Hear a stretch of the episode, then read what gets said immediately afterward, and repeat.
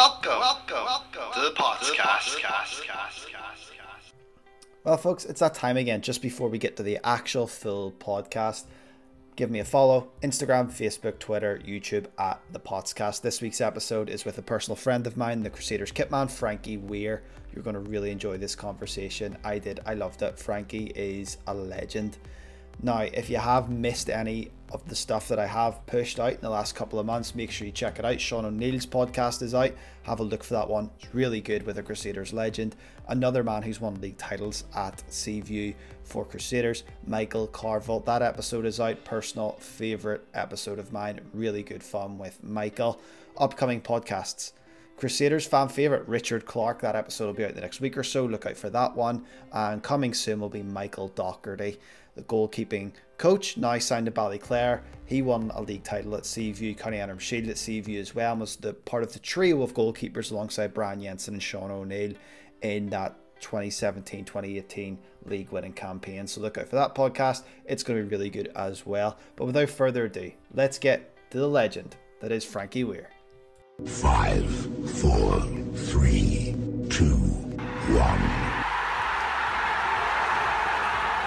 Welcome, ladies and gentlemen, to another episode of the Pottscast, another somewhat Crusaders themed edition. I'm delighted to have here with me one of the unsung heroes of the club. It's one of the kit men, Frankie Weir. Frankie, welcome back to the show. Aaron, thanks very much for having me on. It's uh, good to speak to you again. Recurring and, guest, uh, Frankie. You're a recurring well, guest. Well, it happens, happens, you know. These invites that keep coming your way, Frankie. You can't say no. Keep coming doing lots of, but you're doing lots of stuff online now because of the situation with the COVID, and you know we're doing a lot of stuff through the church online now, so starting to get more used to it. Yeah, becoming an expert with the iPad, are you? yeah, indeed, indeed. Well, Frankie, you let's we'll talk a bit about the football first of all. Um, been a bit of a we we chatted just before we went live on the air. It's been a bit of a t- different year for obviously football in general with COVID and everything that sort of goes alongside that. And what's it been like for you as the kit man? Because are you able to really connect with the players and chat with the backroom staff as much as maybe you used to? Yes, it's still much much the same for us as kitmen, um, but the whole day is a whole different feeling to it. Um, different clubs have approached it different ways, and we took a decision early that the guys would look after their own gear they bring their own gear now. We bring all the other parts, the water, the footballs, the training cones, the uh, subs, coats, and that. But what's different is when you go to some of the grounds, darn, they, they don't have big enough space for um, the whole team to get in. So they tend to separate the away team. So, like the other night at Carrick, uh, the first team squad were over in a wee lounge that they have over at the far side, and the seven subs had to go to the away changing room the totally other end of the pitch. So you're running between the two and trying to keep everybody happy, and so you just set out two sets of stuff, you know. So it can be can be challenging at, at some grounds, you know. Um, how have you found it at Seaview in the home games? Well, Seaview, we're we're all together, although it's different. Uh, again, uh, where we keep all our, our stuff is over in the Danny Hale suite, where which the away team uses. We're over in the clubhouse. We have to get all the stuff over before the visiting team comes, and so it, it can be tricky enough uh, at times because of the two different locations, you know. But most mostly we've got it right, you know. Yeah, certainly a different season. Oh, it certainly is, and even in the change, even in the thing, everybody's spread apart. Mm-hmm. Where when you're in the dressing rooms, you're more cl- close and tight knit, and but everybody's cautious and spread apart and wider open. So it's it's just not the same, just not the same, you know. Yeah. Can you can you tell that, uh, and maybe in regards to the atmosphere of the change room, the players, the club, that with the differences of people being apart a bit more, that closeness is maybe gone to an extent. It's not that the closeness hasn't gone; the guys are still together, but they, they have to be apart where you know in the normal changing room you're sitting next to the guy and talking to him and so there's not that personal close Act, although there would maybe be two at a table sitting You know, we try to keep them as far apart as possible. Mhm. But uh, so it's just just different in, in that way that there's not that really really close personal contact. But um, no, they, they, they seem to be quite happy. I think the miss more is the atmosphere of the game. Because when you go out, you know, you score a goal, or there's no atmosphere. There's no, there's no crowd noise. There's no people shouting. So uh, it's different from that that point, you know. Yeah, it feels very. As much as I enjoy the sort of the TV coverage and everything that sort of the BBC are doing and live streams and things like that, it does seem very different. Like a lot of the games do feel very friendly. Like Yeah, yeah, no, it is. It, it it's really different. There's not that buzzing running about and crowd shouting and jeering and you know. And one of the hardest things for us to be have to watch it is when the ball goes out. There's no fans to throw the ball back in again, so it's uh, it's a constant trying to um, get the ball sorted out so that the uh, fourth official have enough balls. He throws it on, obviously, if it's went out, and we have to try and retrieve it. We'll have people around the ground, but you can't have somebody at every single part of the ground. So there's always going to be a time where uh, it's going to go out and somebody's trying to go and get it, you know. So that there can be fun too. whose turn is it? You're nudging someone. Your turn. Your turn, but you know what Steve usually like the the ball goes over in the railway, you know, or over in the stand, you know. But we did get a wee net put up uh, recently, um, and it has helped. Uh, it saved about eighty percent of the balls uh, going over. They've just dropped down and behind the goals, so we can go and get them. So it's me or Roy. Your turn this time, Roy, or I go. You know, depending. Or if it goes out on the shore road, I have to fly out before one of the young kids get it. You know. the young kids who was away up the road with it. Isn't they? Oh,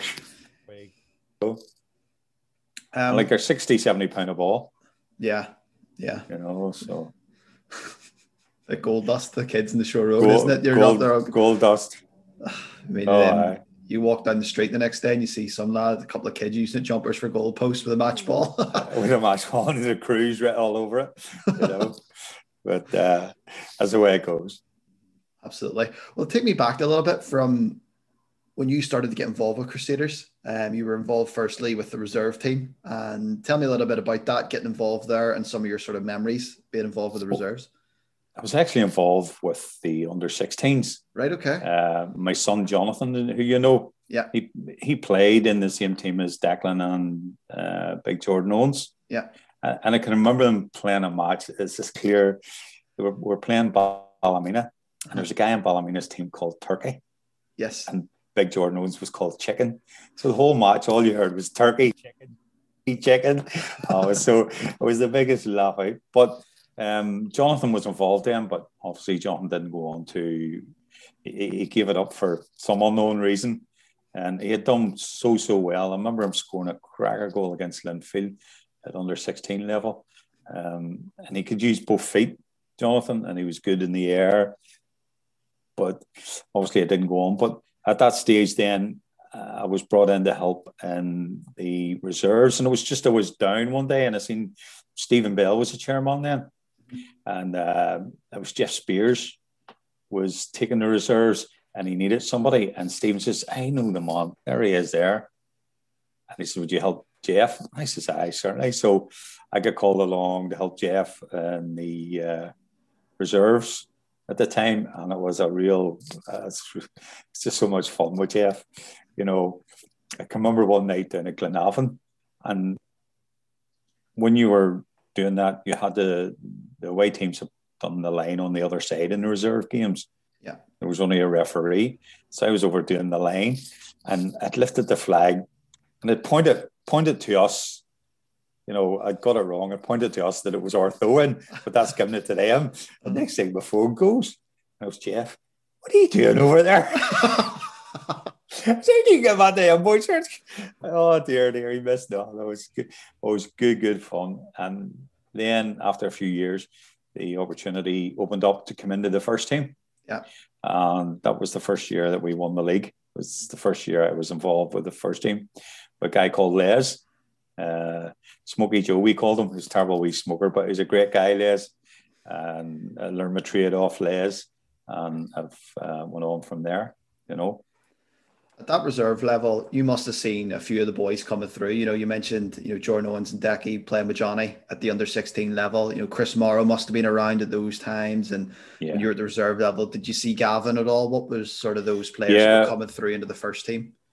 Gavin White, and also what you would have got was players who coming back from injury would have come down. And and you could always personally me, you could judge a player as character when he came down to reserves because mm-hmm. there's there's a couple who come down and they just felt I should not be here. Who do you think of? But there's others come down and they were brilliant in the changing room. The, the young lads, mm-hmm. they were encouraging to them. They were telling them what to do. They were helpful to them, and obviously there was a bit of slagging off going on too. Like, but most of them were great guys when they come down, you know, and playing in the reserve. And I think that's missed this year too. When a player gets injured, he can't have those games to get it match fit come back in again. He's just working on his fitness, and you know it takes a few games just to get that match fitness, as we call it. There's fitness, match fitness, getting your eye in on the ball, you know. But uh, yeah, it was uh, absolutely great times. Yeah, I, I, can imagine, that, especially the fun that you had if you're talking about Jeff. Um, yeah. So Jeff, obviously the assistant, the, the Stephen now, but as a manager, as as the man, what was Jeff like as as a coach to those lads in the reserve teams? He, as much as he is now, he's very good. He's he's about tactics, and now he would give them a he give them a tune off if they needed it, you know. But he was supportive of them, and you know, as much as he is now with the boys, Jeff's would be more on the tactical side, you know, picking up and who to mark, and you know, so he he's very good with them, very very good. You know, I felt he had a good rapport with them, all the young lads. And he seemed to know the ones that need a sort of, you know, come on you, or the ones that need a, an arm put around them, you know. And obviously, he sees that with Stephen as well. Mm-hmm. Talk to me a little bit about you got involved with the first team and you've been involved with the first team for a number of years now. But some of the European trips, what sticks out in your memory about the European trips? The European trips uh, were amazing, and it's been a privilege with the Crues. Would you think some of those big teams, uh, and it hit me there when we played Wolves.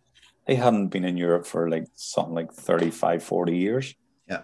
And there I, I was in the Champions League three times, in Europa League, and to been to all those countries was absolutely amazing. And it's amazing going away with the team because you all walk through, obviously, with all the same tracksuit on, especially when you pull into the foreign airports. Yeah. Everybody's looking at you as if who are they, thinking you're some big, you know, AC Milan or something, but it's the Crues, you know. But it can be so um, on the away games, people think, oh, you're getting away but you really do not have too much time for yourself.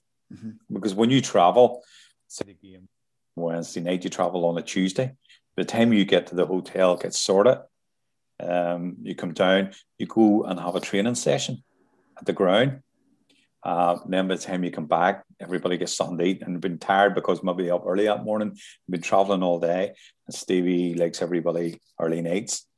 You get up the next morning, we have to go and meet the delegates from UEFA to talk about the whole um, game, the team, you know, all the they check all the kit that there's no dodgy sponsorship going on. They check all the colors and you know, I mean, what you're going to wear, right down to everything. The police are there, the medical services are there, and I can remember one time it was in uh, Bulgaria. And the, the UEFA delegate asked the chief of police, how many policemen have we tonight? And your man said, enough. And your guy says, well, what's enough? One, two. And he says, enough. And the man says, I can't write enough. I have to write a figure. So it's at 1, 2, 20, 30. And a whole row started. And I thought, at me because you know what Bulgaria is like. but the uh, the chairman of Ludogorets came in and got it sorted, so it was uh, it was all sorted, you know. But my other great memory was the night in Tallinn in Estonia, yeah. where we qualified to get into the next round, and that was a memorable trip too because of Joey Dunlop. Yeah, because uh, Liam Beckett had came with us and they had taken flowers from his wife, and that's where Joey was killed mm-hmm. out in Tallinn in Estonia. And um, that was great. We went back and we stayed in a, a Radisson Blu hotel in Estonia. Absolutely beautiful hotel, swimming pool, top floor, and all. You come down for your breakfast, and there was everything there, everything you could want. And uh, went out and celebrated. It was a, the greatest night qualifying. We got our next uh, round was Albania. We had to travel to Albania.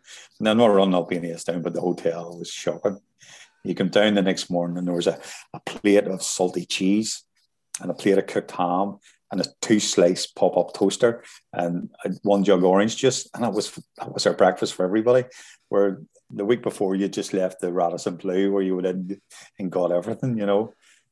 But I can remember going to that um, Skinneberg, I think I, what you call them, went down for that training night in Albania. We had to get a police escort in, and we went down to the training.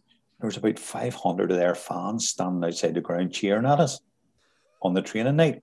And they, they have these ultras. There was about 6,000 in the game that night, and it was 28 degrees. And we were doing so well. We lost two goals in the last 10 minutes, but it was the heat killed the boys. They just ran out of ran out of energy, you know. But I'll always And 6,000 of them in the middle of Albania. And they were headers, like absolute headers. You want to hear them sing. And but just getting off the coach and all those fans, because normally when you went down to the training thing, there was nobody there. Yeah. There they had 500 fans stand outside shouting and singing at you. You know, was brilliant. What about getting off the coach at Wolves? Because I think, as you mentioned, Wolves, you had to really kind of take it in where all you've been in Europe and it was their first time there. But for you arriving at Wolves and the team arriving at Wolves, walking out in the Molineux, the pitch, the stadium, the changing rooms, everything about the club must have been kind of like, wow. What was that well, sort of feeling like going to the game? I I didn't get walking off the coach because we go we go down to we, we were there an hour earlier uh-huh. Uh, to prepare the dressing room at Molineux. Um, but now the dressing room at Molineux would amaze you. The away dressing room, it's small, yeah, very small, and apparently they do that over there, paint it grey, and there's put pillars in, so it's an awkward position where you can't get everybody in sort of just together. Yeah. So partly they do it just to try and disrupt them. Mm-hmm. But the guys at Molineux, the the kit men that we worked with now, were absolutely brilliant. Every every person was brilliant. And you walked out. Um, obviously, we were sitting just beside the dugout. Thirty thousand fans singing "Hi Ho Silver Lining." That's what they sing. "Hi Ho Wolverhampton," and to hear the noise of that was amazing. And we're so proud of the guys. It was one 0 with like ten seconds to go. Yeah. So they, they, done so well. What people don't real, remember is that day in England was 34 degrees. It was absolutely oh. roasting, darn. It mm-hmm. was boiling, absolutely roasting. So it was amazing. And then Wolves coming over to Seaview was another amazing thing. You want to see the gear they bring. Mm-hmm. Like we go away, we take mm-hmm. they they had a van over with all this equipment on it, everything on it, a coffee machine for uh, their manager in the changing room. He has to have his own coffee machine They have these machines where the guys train on electric machines that stretches them and oh, unbelievable. Just totally different level. But after the game, they come over to the, the new clubhouse and had a meal with us. And the, the guys came in and they were talking to the boys and they weren't, oh, we're superstars, we're not going over there. Uh, I was going over talking to Coady and he, lovely guy and all the guys Jota, them all were Jimenez, they're all up in talking to the boys. It was great. Really was great, you know. Where would that Wolves tie rank for you in sort of your memories of Crusaders? I know obviously you've seen us lift titles and you've been part of the, the backroom staff of won titles, won Irish Cups and stuff, but the those European trips, and I want to ask you about Copenhagen in a second, but um, yeah, Wolves, Wolves especially, where would that rank for you in terms of just your moments or memories? Well, we, we, we just come out of the, the Faroe Islands yeah, uh, a couple of weeks before, and I remember that game that we we had done so well at Seaview, and I, I, I don't know in the Faroe Islands all it is is sheep. It's just all is sheep and a fog. The fog that come down because I know Linfield had went uh, later and they get stranded with fog. But on that night, I couldn't see the other side of the pitch, and I thought, "There's no way this guy's playing this." But the, ref- the referee seemed happy enough with it and he played it. And I don't know if you remember in the first 30 seconds, they they done a back pass. Yeah. Their keeper put their hand down and he gives a free kick. And we went 4 1 up. And and when in that, then the excite that's when the excitement built. Yeah. When we knew that we were going to go to Wolves and you know, playing Wolverhampton Wanderers, it, it was just out of, out of this out of all the teams that you could have got was one of the best ones, you know. And it was just some, just something else. But that, Something um, else. Do you think that draw of getting Wolves was almost the incentive for the boys? Obviously, you want to progress in Europe and Yeah. you want to get through and you want to challenge yourself and all this sort of stuff. But when you see you're playing Wolves next, does that almost do the team talk for Stephen? He's like, lads, the, the results Wolves, just just go out and do it.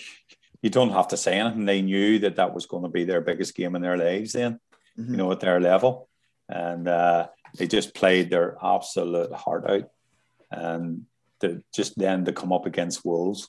But the problem with Stephen was then, who does he pick and who does he leave out? Yeah. because you know it's a strong squad. Uh, And in the Irish League now, and that's what I've noticed, Darren, uh, from the start, is the strength of the squad. Because the seven players on the bench are as good as what's on the pitch, Yeah. And that's that's your problem is keeping those happy and making the right choices, making the right decisions. Because if he can come on and be as strong as the person, that, that's what you need, you know. Yeah. And it's, it's keeping a strong squad. it, it's funny that you mentioned that because I was actually looking at the at the team sheet for the Fulham game yesterday, just out of curiosity. Yeah. Um, looking back at though that memory and just like how crazy that was as well. And not not to be disrespectful to any of these players that were on the bench against Fulham, but you looked at the bench and a lot of it was sort of reserve players who were called up to fill out the squad. There was actually, I'd say, four of the seven were reserve players that filled out the sort of squad. And Yeah. as you rightly said against Wolves, you're like, who do you pick and who do you leave out? And it's obviously a very, a very hard, hard job for Stephen and, and pretty much maybe Jeff as well, or whoever else maybe has a bit of an input in selecting the 11. Yeah, it it really is, and it, it, it's it's not only picking the squad about it's it's picking players to play certain roles. You know, there's midfielders who are defending midfielders. will sit back. Yeah. There's midfielders who are there's midfielders who are good passers of the ball, and there's guys in the wing who'll whip the ball. It depends who you're playing, and it's trying to pick a player that's going to do the job for you Yeah. against the guy that you think he's going to come up against and who you feel suited for that and who's best for that. So, but also uh, just going back there to Wolves, I remember we Charlie O'Rourke playing Big Traoré. Yeah. That's right. everybody was saying about Traoré's thigh was as thick as Charlie's body, you know. so, but he, he done so done so well, but the whole team done so well, that man. yeah. But it- that was their that was their golden moment. That was their big opportunity, Mhm. you know. And sometimes it can be like that in football. You know, they're obviously away or their levels away above us, but sometimes our level will come up where theirs will come down. Yeah. And I've seen that us playing, no disrespect to lower league clubs and non league clubs in the Irish Cup. Sometimes they come away up because they're playing Crusaders, right? Mhm. You know, because it's all to do with uh, the mental side of things, Yeah. mentality, who you're going out against, you know. Also on the European trips, and we'll finish with this one on the European stuff. Were you were you up in Scandinavia for any of the games, Copenhagen or Rosenborg, and what, what were they Yeah. like? I was up at uh, Copenhagen. Uh, Copenhagen is absolutely beautiful city, Mhm. and that stadium, the Parken Stadium, was something else. Absolutely unbelievable just to be in it and to be a part of it. You know, we uh, come around there and all the changes because that's their international stadium. Yeah. But obviously they were, uh, you know, absolutely superb team. So they were superb team. But when you're there, you're sitting down on, seem to be sitting down on uh, a lower pitch level, and it was harder to read the game. Mhm. Um, but no, Copenhagen was something else. Beautiful, beautiful city, but you don't get you don't get much time, Darren. And then you're up, you know, up the next morning away. Because I can remember that time coming back from Albania. and a lot of people don't know, you know, the guys are uh, working Yeah. and a lot of us, including myself, got off the plane that morning at Belfast International at six o'clock. We'd travelled all night to come back from Albania. and I was in work at seven Yeah. the next day because we couldn't get time off because it was around the July holidays and guys had already booked off. Yeah. So you can't book time off not knowing if you're going to need it or, you know, and that's a wee problem that we, it's just at our level that we face, you know, Yeah. going straight back into work. Absolutely. I think as the league's progressing, Crusaders have started the full time model. Larne full time. Linfield, I believe, shortly are making that full time announcement. Glentoran are full time. Do you think that's the way and the pattern that the league needs to go in order to compete maybe a little bit more in Europe? That it isn't just let's go through a couple of rounds. You look at Dundalk, who got to the group stages. Is that Yeah. is that sort of the goal? Do you think? Is that maybe the next step? It, it's what's it's what's needed, and you can see the Larne and um, Glentoran and then Linfield changing the level. I mean, there's a level we were up at that level, and then everybody else come up. So we need to move up to a higher level. But our problem is that we're only part time, full time. Yeah. These other teams are full time all the time. So it's great to see. And it is a possibility then that an Irish League team will get a run into the group stages. But you would need to be full time to do that because of the problems that I just said there. Yeah. That people are working. How do you get time off work to go away to all these matches? But the next thing, and uh, I've heard um, the Glentoran manager say about it, is the facilities need to improve Yes. because some of the facilities away, you know, years ago when there was only eleven people in the in the changing room, and you now have a changing room where you have maybe thirty people in it Yeah. because the eighteen players and then all the all the backroom stuff that goes with it.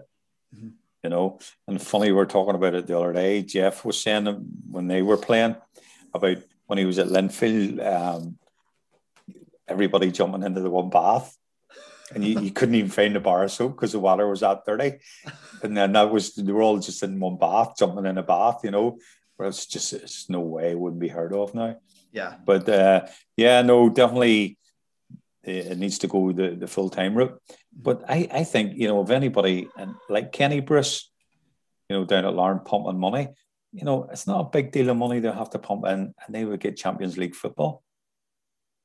Do you think some of them big clubs in England have never had European football and the money that's going around them?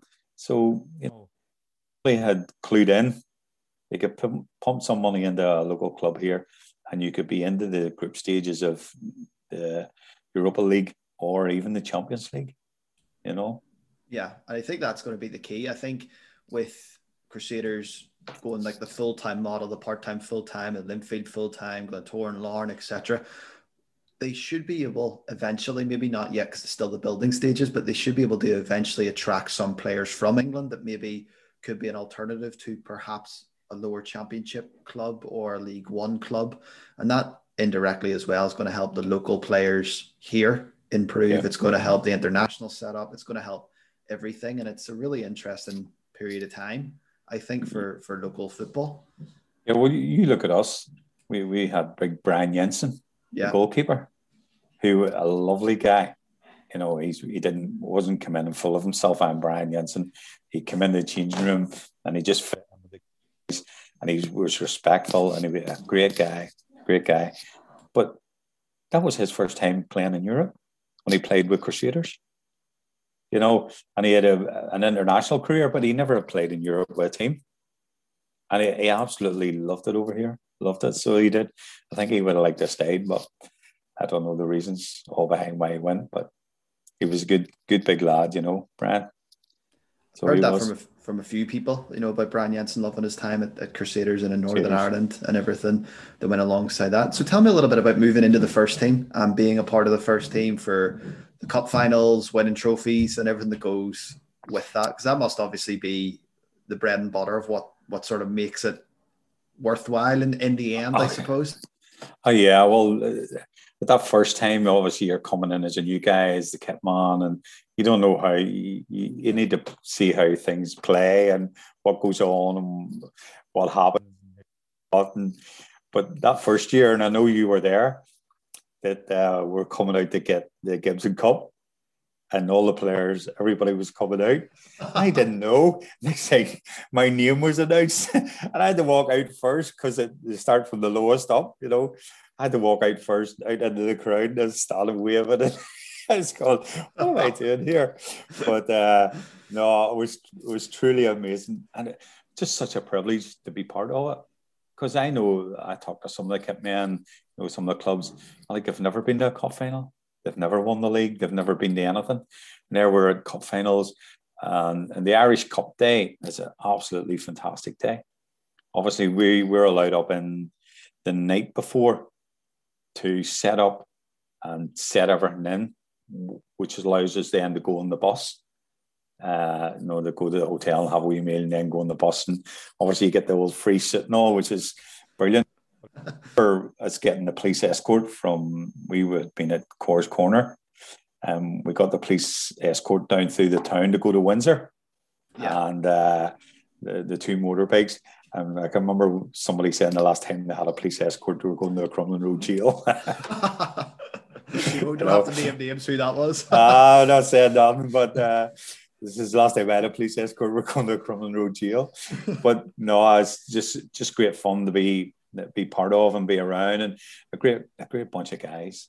I mean, absolutely great bunch of guys, and it's it's good for me from the job that I do that it, it's sort of you go in there and you're not nobody, you know, you're a nobody. It's not as if you're the big important one. You just go in and it's a release, and everything else goes on around you. You just go in and do your job, and that's what Stephen likes.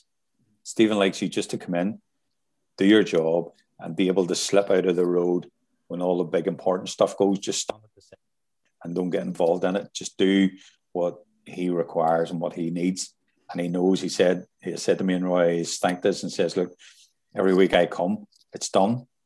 Everything that I need's there and everything, and I know it'll be done. And that's all I want.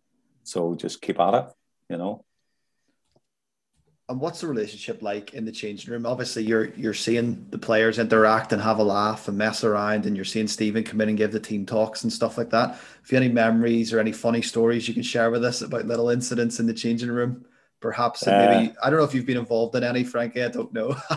well, I, have been involved in a few in the the time that the year the BBC came with us. Yes, and obviously they had access to all areas. Mm-hmm so they were in film and everything. And then at the start, the guys were a bit, um, let's say, you know, a bit shy of it. But as the weeks went on, they forgot that the camera was there. And some weeks it was Natalie who was doing it. But obviously, she'd forgot that time had run on. And uh, she was standing filming. And next thing, well, it was Paul Heatley just come walking out with nothing on and didn't realize that the camera's there. And I think she got a full frontal, you know, and then she ran out the door. So, but obviously that was edited out of the program.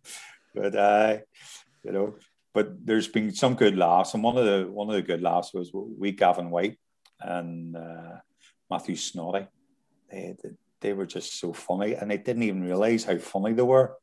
We just the boys would have had some laughs with them, you know and then they would get you'd get some laughs because Stephen would say something that's that's wrong, or he would forget something that, uh, about players he's saying or something, you know, that didn't really work, and the boys would wind him up about it. Yeah. So there's it's good banter that goes both ways, hmm. uh, which is which is excellent, you know. And obviously with myself, they would give you a bit of banter if you done something wrong, or you know, because one time I was going out and sometimes Stephen I would does the team sheet in the background, and then I would hang it up for him yeah. And I hang, I put it up, but it obviously it fell down. You know, it's had on the way the tape didn't stick, but it fell down. You know, and you get you get a lot of stick from the boys. Make sure you have the proper tape and all that. You know, anything they can get on you. Yeah. You know, so it's good, good fun. Mm-hmm. Any other incidents where maybe I know there was the incident. I think you were was playing Ards, brought the wrong kit. Those uh, and you well, said, uh, said yeah, Roy back was it, or maybe not the wrong? Yeah, it wasn't really something different.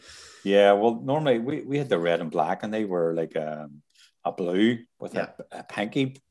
Like some referees will allow it, and it's just normally we have the kit there, but for some unknown reason we'd forgot to bring the away kit, and went down, and the referee says no. So I had to send Roy the whole way back up to Crusaders to get the white kit and come down, but we made it in time, and that's why you know bar and uh, get the stuff done. So, mm-hmm. but and that's the thing when you do go, you have to bring everything with you because you don't know when you're going to need it. So it's better having it, looking at it, than looking for it. So we've learned over the years to uh, bring everything. But there was one the other week, and uh, I'll, you know, Roy, he's filling up, he's doing the water bottles.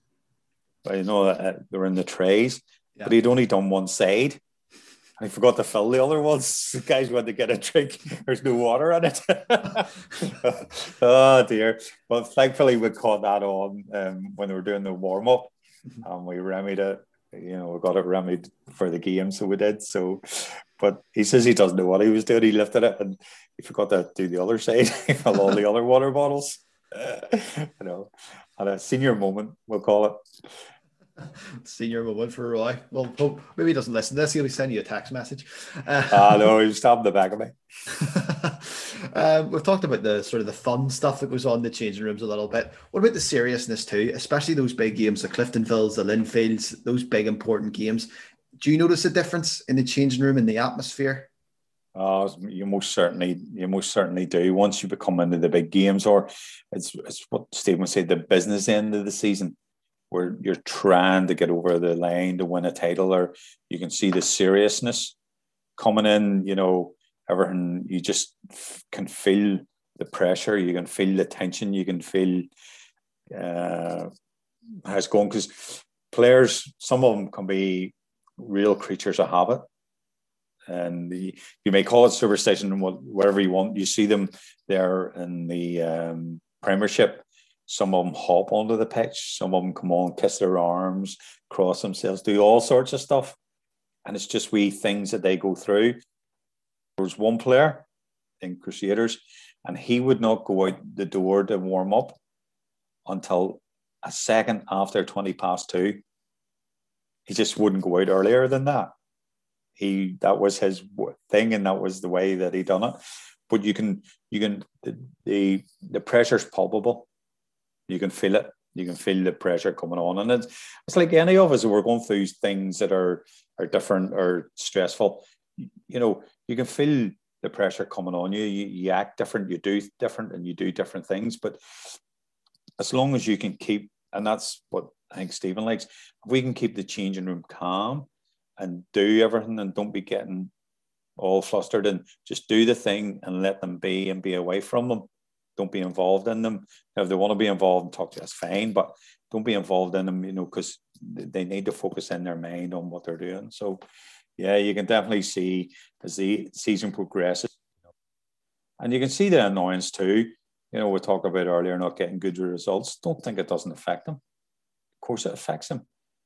You know, they try they try hard, and sometimes it just doesn't happen for them, and they get annoyed about it and they get frustrated about it.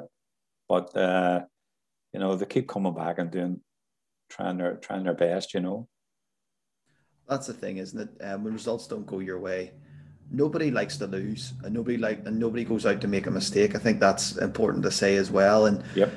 that frustration of not winning, you know, especially a club like Crusaders, where we've kind of came up from the championship, you know, been in the league a long time, come up from the championship, and then the, really the last sort of ten to twelve years has been an amazing period for the club. And and this year seems to be a bit different in the context of maybe just the consistency. And to me it feels like the whole club's hurting and is frustrated and disappointed.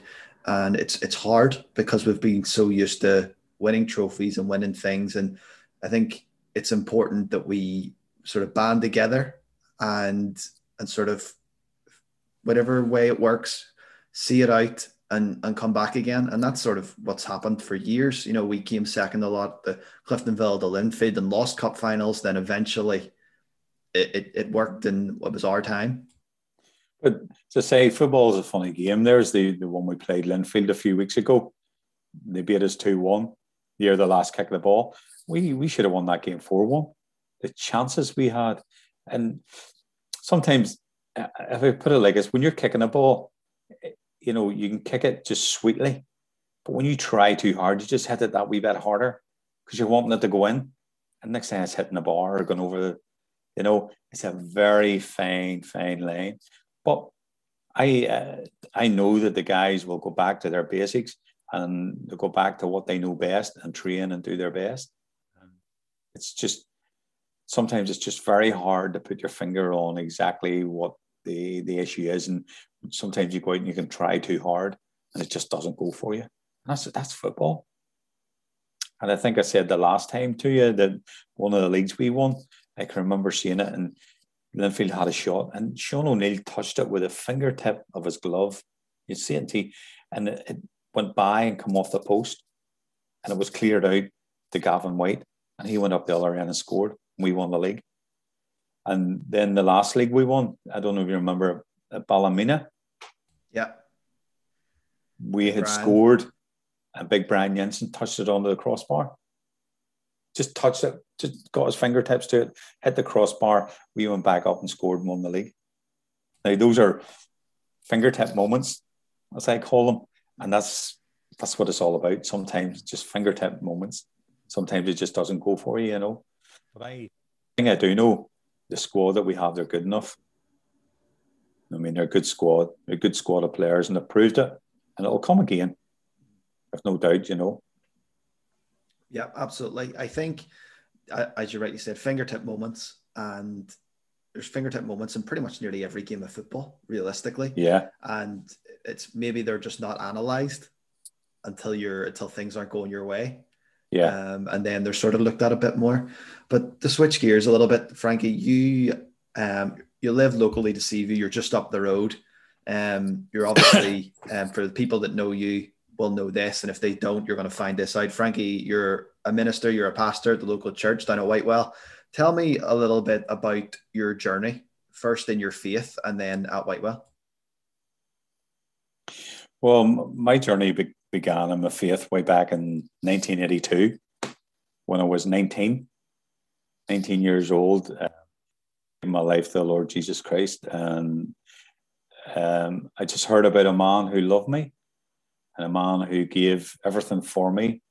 And I'm one of those guys that I, don't run, run it down people's throats or, you know, you believe what you want to believe. You want to talk to me about it? Fine. There's been some people in the club has talked to me about it, and I've been more than willing to answer any questions that they have. But I'm not in there every week. Oh, you, know, you need to do this, you need to do that. That's the way that they are. But um, I actually came into the first team before I became a pastor. It's in the last five years. And I can remember saying to Stephen, look, I'm become the pastor, don't know. He says, Oh, no, no, no, no. He says, No, you stay with us because uh, you're good in the changing room and I like you, and we'll work with you. We'll work around you. We'll we'll sort it out. And he's been great, and all all the boys have been great. You know, they you get a bit of slagging about it, like and a bit of wind up at times. Mostly, mostly it's been great, and nobody has had any offence or any problem with it. You know, but my whole walk as being a Christian has been varied. I've I've done many things. Um, way back in the day in the 90s, I drove trucks to Romania for the church and now I've been involved in stuff in Africa for the church. And the club has kindly donated old kits, and we've taken them out to Ethiopia. And I just have to say to the boys when I'm going, anybody any gear, and they bring bagfuls of gear in for me to take out, and we give it out to the young lads out there. And I have a picture of our man in Ethiopia, Basabi, and I think you maybe know him. And he has a Linfield body warmer on. So, you know, but they're just so delighted to get any stuff, and uh, it's great. And when I bring bring them over, I showed them. Funny, I showed some of the guys in Kenya with two works in Africa. We have a school in Africa, school six hundred children a day, and feed them. We also have a kindergarten with another 140 children in it, and then we have a work in Kenya, which is to disabled children we do a work because there's a big problem out there with cerebral palsy. And a young couple from here went out and pioneered that work. And it's done absolutely brilliant. In the month of November, there, we treated 75 children. We brought them in and give them a physiotherapy assessment. Um, we make um, adaptive paper products, I call it things where they can go and it's like high chairs where they can go and sit in the in their houses in it because out there, out in Kenya, they don't have any. But I've also took a, as I say, stuff out there, and they're so thankful for anything that they get. And the guys have been absolutely great and funny. Some of them have already brought me stuff in, saying, "Look, the next time you go out, you know, take that out, take that out," you know, which is great just loading up the spare bedroom in your house with all this uh, ex-footballer gear. Yeah, to Africa. We're, I was trying to get it out because there's that much of it, you know. But the kids out, the, kids out there are so thankful for it. Mm-hmm. But I remember the young lads in Kenya, and uh, funny you were talking about Copenhagen there. I showed them the Parken stadium on my phone, and this is that's our stadium. And I was only doing it for and they're going, "What?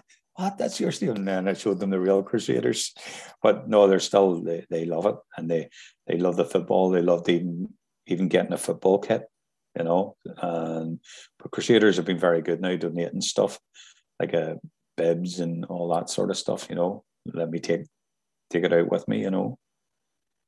But it's good to be good to be part of it and to be part in living in the local community. And i know the local community was rocked last year uh, that young boy Noah, and you know it was actually the street that I live in that he had disappeared. And I know there's a lot of controversy over it, but the bottom line is there was a mother who lost her son in tragic circumstances, and it's like us all. Uh, I lost a twin brother in tragic circumstances in a road traffic accident nine years ago, and we all want answers. We all want to know why. We all know, and I'm sure the mum's heart's still breaking because she doesn't understand why the things that happened happened, you know. But I know that uh, all the people in where I live and all the people around me uh, are sort of feel the same way. I know it hurt this street for a long time. You know, the a young kid came into our street and you know we weren't able to help him or do anything for him. You know. Yeah, hundred percent. It's it was heartbreaking, you know, and even just to see it on the news and how big it went. But what is interesting was the togetherness of the community in terms of yeah. trying to find him. And I think, you know, obviously the tragic circumstances and it didn't really pan out the way everyone prayed and hoped that it would. But yeah. the togetherness of the community, and I think it's important too, especially in Northern Ireland when we talk about the cross community, um, people banded together to work hard to try and find out what happened. And I think I think that has to be commended as well yeah. Oh, oh, definitely, Darren, and uh, you know the cross community thing, and you even see it there in the football. Because I can remember years ago games against Cliftonville, and they were just pure sectarianism, and that's all died down, thankfully, in the last recent years.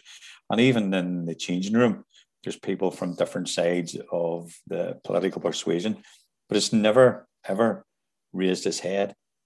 And the guys get on and all the guys are just interested in football and things like that. They can joke, they joke about Rangers, Celtic.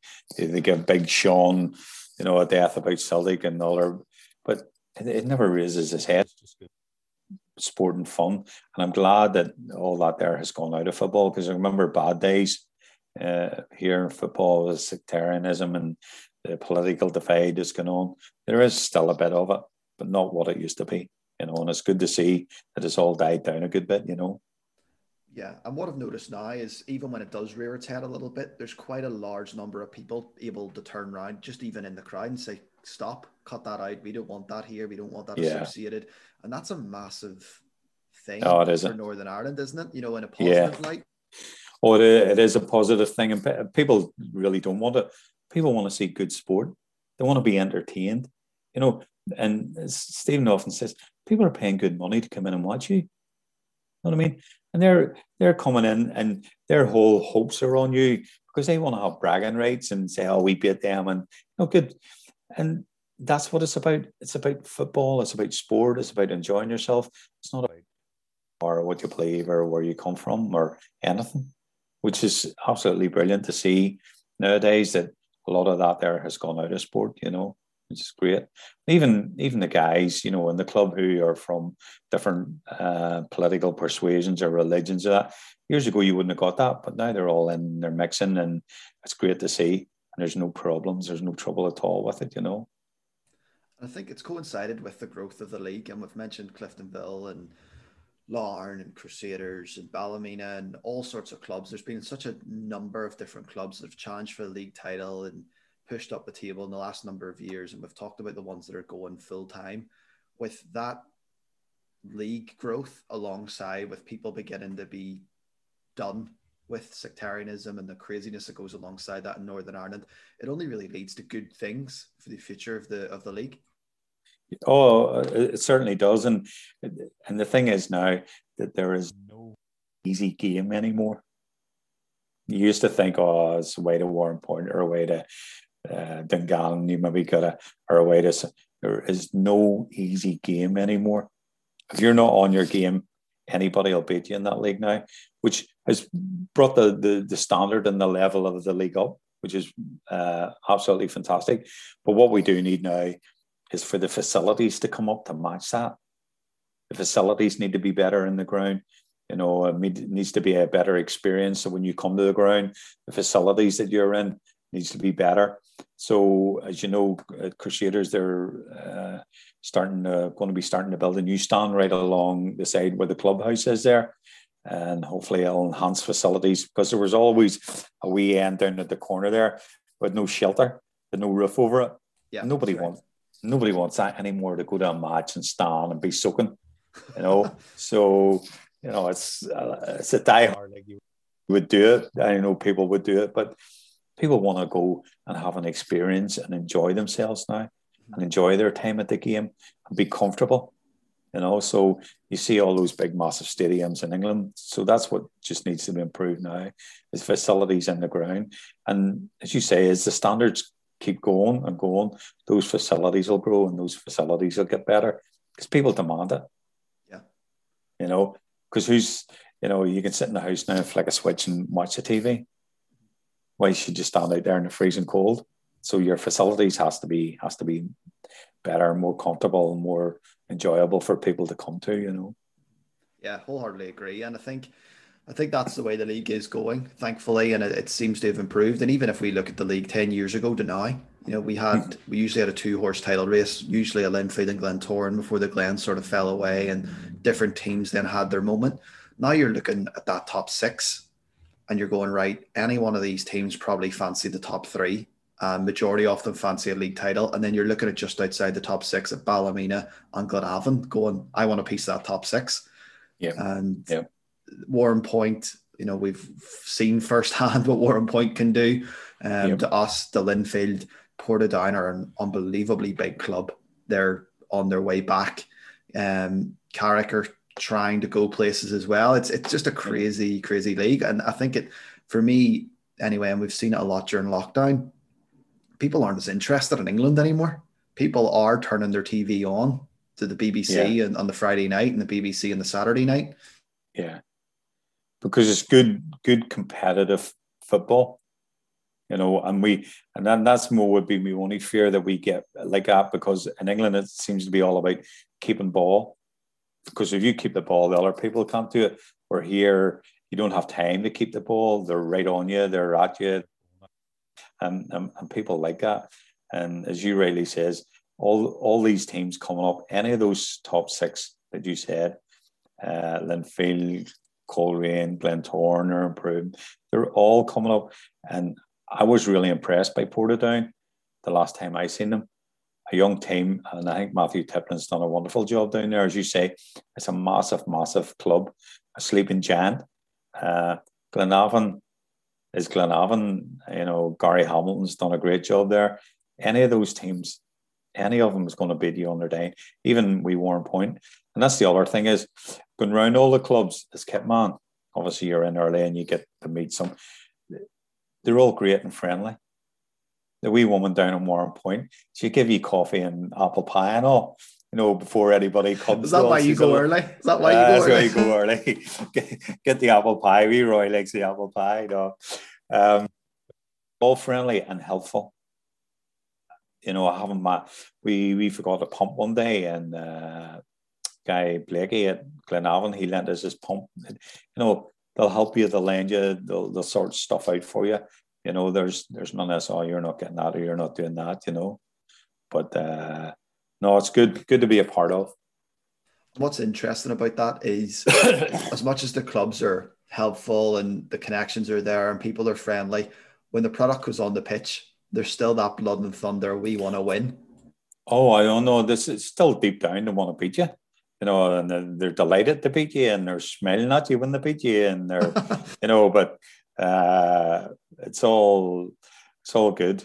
Um, you know, there's still that competitiveness. You know, and uh, you're trying to just to get get something to give you that wee edge.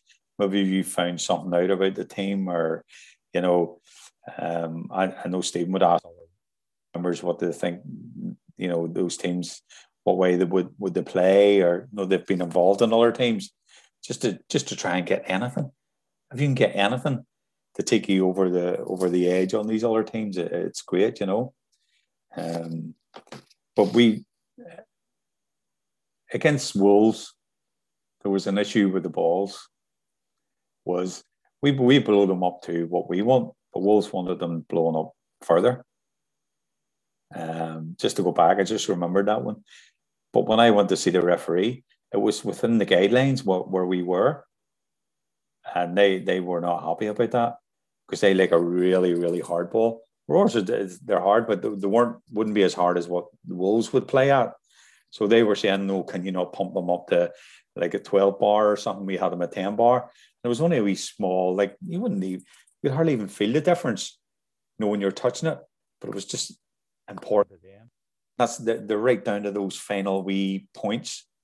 That's where it all comes down to. If you can change something or do something, and we, it wasn't that we weren't trying to cheat or change anything. It's just when we went into the, they said that those balls are soft, and I checked them and says, no, they're 10 bar, they're fine because it's between 8 and 10, 12. I said, well, we have them at 12. I said, but we have them at 10. And went in the referee and he said, no, they're fine. So, you know, we things like that. Fine details. I think it was fine, Arsene, fine details. Was Arsene Wenger one time made a comment about some team didn't cut the grass, so they didn't they couldn't play football. You'd look for those little details. Yes, yeah, they, they leave the corners, they leave down in the corners longer than in the middle of the pitch because if you knock a ball out to the wing, it slows it up so the winger can get onto it.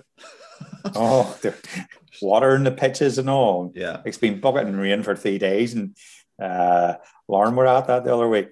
Was pouring big hoses out water in the pitch because that's the, what they like. That's how yeah. they like to play. I mean, it's what they do, and their players are probably used to that, and they're just yeah. the, the ball uh, slides along, and it's just it's just what it's just trying to get that wee that wee edge over because most of the teams are evenly matched in player ability wise. So you you move down and it's the wee finer finer details yeah. that uh, that can be important. You know. It's just those little things that can change the game, isn't it? And especially oh, sort of during the COVID thing as well. You're not really maybe getting to see the other teams play as much unless you're watching the, the old odd BBC games. So you're looking for any little advantage. Um, with the COVID situation, Frankie, we, we mentioned earlier you're you're a pastor in, in Whitewell. How has that affected your job? Because you've almost came in as a pastor and then you've almost maybe had about a year at it, and then COVID sort of hit and everything's went pear shaped yeah, and it's been different yeah. for you. I, I, funny, I was in Africa last March and I just got back in time before the pandemic, uh, the lockdown started, and uh, but it's been it's been terrible, especially on our older community, the older people who do not have like what we have here, internet and stuff, and they have felt so isolated, and nobody's been allowed to go in near them. And it's been detrimental to them. You know, they've absolutely struggled with them. We we have done what we could um, we have give out food hampers. We give out, I think it was nearly 400 hampers at Christmas there to needy families, just just to help, just to help through a time of need. Um, but doing one of the worst parts is going through bereavement or sickness at this time. Um, a friend in work who I used to work with in my last job uh, I'd known her for 30 years, took motor neurons disease, and she deteriorated very badly within six months. And unfortunately, she passed away. But I was doing her funeral, and it was actually last year on Easter Monday. And it was horrendous. It's, there was only the 10 people, and that was including me. and that's when the first lockdown came in. The restrictions were really tight. There was only ten people, including myself, nine other people, myself allowed into the funeral uh, home. But it, it affects then the singing because you don't have an organist in to play. Um, and you're trying to sing, and as you know, I'm not really the best singer, Darren. So you should, show us, Frankie, why we're on. No, no, no, no. You're all right. So we we were able to get some songs downloaded onto a CD, and we played them and sang with them. But when you went to the graveyard, you know, the hearse pulls up, and four men in white hoods on come and the face masks and goggles and all come down, lift the coffin out. You're not allowed near it. They take it up, put it in the ground. They walk away, and then it was only myself and one family member was allowed to stand around the grave and do the committal. But even worse was people who were committed because the hearse just drove away. You weren't allowed in. Now you could follow it up to the gates of Roselawn, but you were stopped at the gates. You weren't even allowed in and away. And my own mother-in-law unfortunately passed away recently here, and we were up um, at Roselawn. And now they take the coffin off, put it on a trolley, wheel it in. You have to stand outside and watch it on a TV screen, and putting it in and, and doing a small uh, committal thing. But it's just been uh, absolutely horrendous for people, uh, especially you know on their men- mental health, because we all are sociable animals. We all need contact with people. Why the sport is missed badly. Because when you're going out to a Saturday, it's, it's contact with people. You're sitting, you're having a banter and having a laugh. And it's good that, okay, we as a team can get in, but the fans can't get in. And I know a lot of the fans are missing that. They're just missing that social side of life. You know, going out, even just going out for a cup of coffee. Funny, it was with the white fella then. It says, when it's just been nice just even to go and have a cup of coffee, never mind go and have a meal, go and get a haircut, go to shops to buy something, you know, some clothes. Because I said earlier, my birthday this week, and she's saying, What we're going to get? And I said, Well, what can we get? You know, I suppose you can order online, but it's just not the same experience, you know. Yeah, it's certainly just been a very, very different year. And of course, um, my condolences to yourself and Valda um, on the bereavement. And obviously happy birthday, um, early yeah. birthday for you coming up right. this week, Frankie. Um, you're you're pushing on there. You're, you're all going on you're well, right. but you're looking well, Frankie. You're still looking well.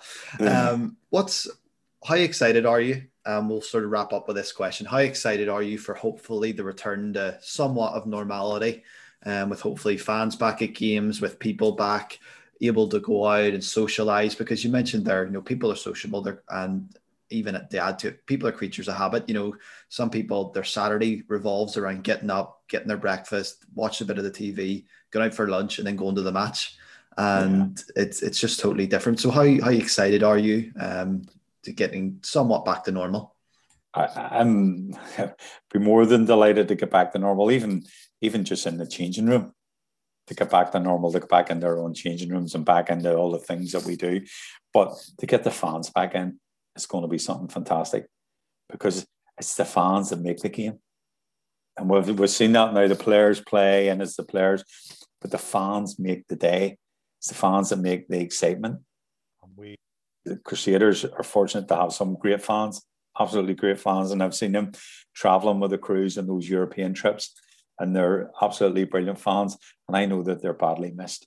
And I know they miss their Crues too. So it's going to be great when all this comes to an end, whenever it is, uh, whatever happens. But hopefully, it'll be sooner rather than later. We can all get back out there and enjoy the sport that we all love, because that's the reason why we'd all do it, because we love it. We love the sport, and we love the banter. We love everything associated with it. We love our team winning, but there can only be one winner, unfortunately. Uh, but we've had, as you've rightly said earlier, have some fantastic years. Crusaders over the last 10 years, you know, it's been absolutely brilliant and a joy and a pleasure to be part of it. Frankie, I, I echo your thoughts. Um, it's been brilliant last sort of 10 12 years looking forward to seeing where we go in the future future is bright despite maybe what maybe people think and what the table looks like right now but I, i'm pretty confident in the future being bright for crusaders with the with the full time three quarter model, um, with the new stand coming, with everything that's happening in and around the club. I think we've a lot to be excited about. And as we've rightly said as well, football you can't win the league every year, um, and that's just that's just it. There's still a cup to play for this year. There's still European playoffs. There's all sorts of stuff still to play for this year, and fingers crossed we can go and do something. But Frankie, I agree with you. It'd be amazing to get the fans back, get back into Seaview, and to get watching the football. And that's really, I think, what it's all about is just the love for the club and the love of being there. But Frankie, I know um, we've kept you here for an hour, so I just want to thank you once again coming on the podcast, sharing your words of wisdom with me. Um, as we mentioned before we recorded, there's not very many kit men that have a song written about them by a couple of young kids at a youth club whenever you were shouting at us back in the day. Frankie's Baps. oh, Frankie's Baps are wonderful, aren't they, Frankie? Glad you. Thanks for reminding me about that one, Darren. Oh, it's been a joy. It's been a joy talking to you, and it's good to good to speak to you again. Likewise, Frankie. Echo, echo it all. Love that, oh, Frankie. Thank you so much. All right. God bless. Thank you. Well, folks, that's us for this week. Thank you for listening to the show with myself and, of course, the main man, the guest, Frankie Weir. Upcoming podcasts Richard Clark, Michael Docherty, and a couple of others. Keep your eyes peeled, see who I've got coming up. Sean O'Neill, Michael Carville, Howard Beverland, Philip Lowry, Ian Wilson, Chris Hegarty. They're all there. Go back and check them out if you've missed any of them. But until next week, folks, thanks very much. Have a great weekend.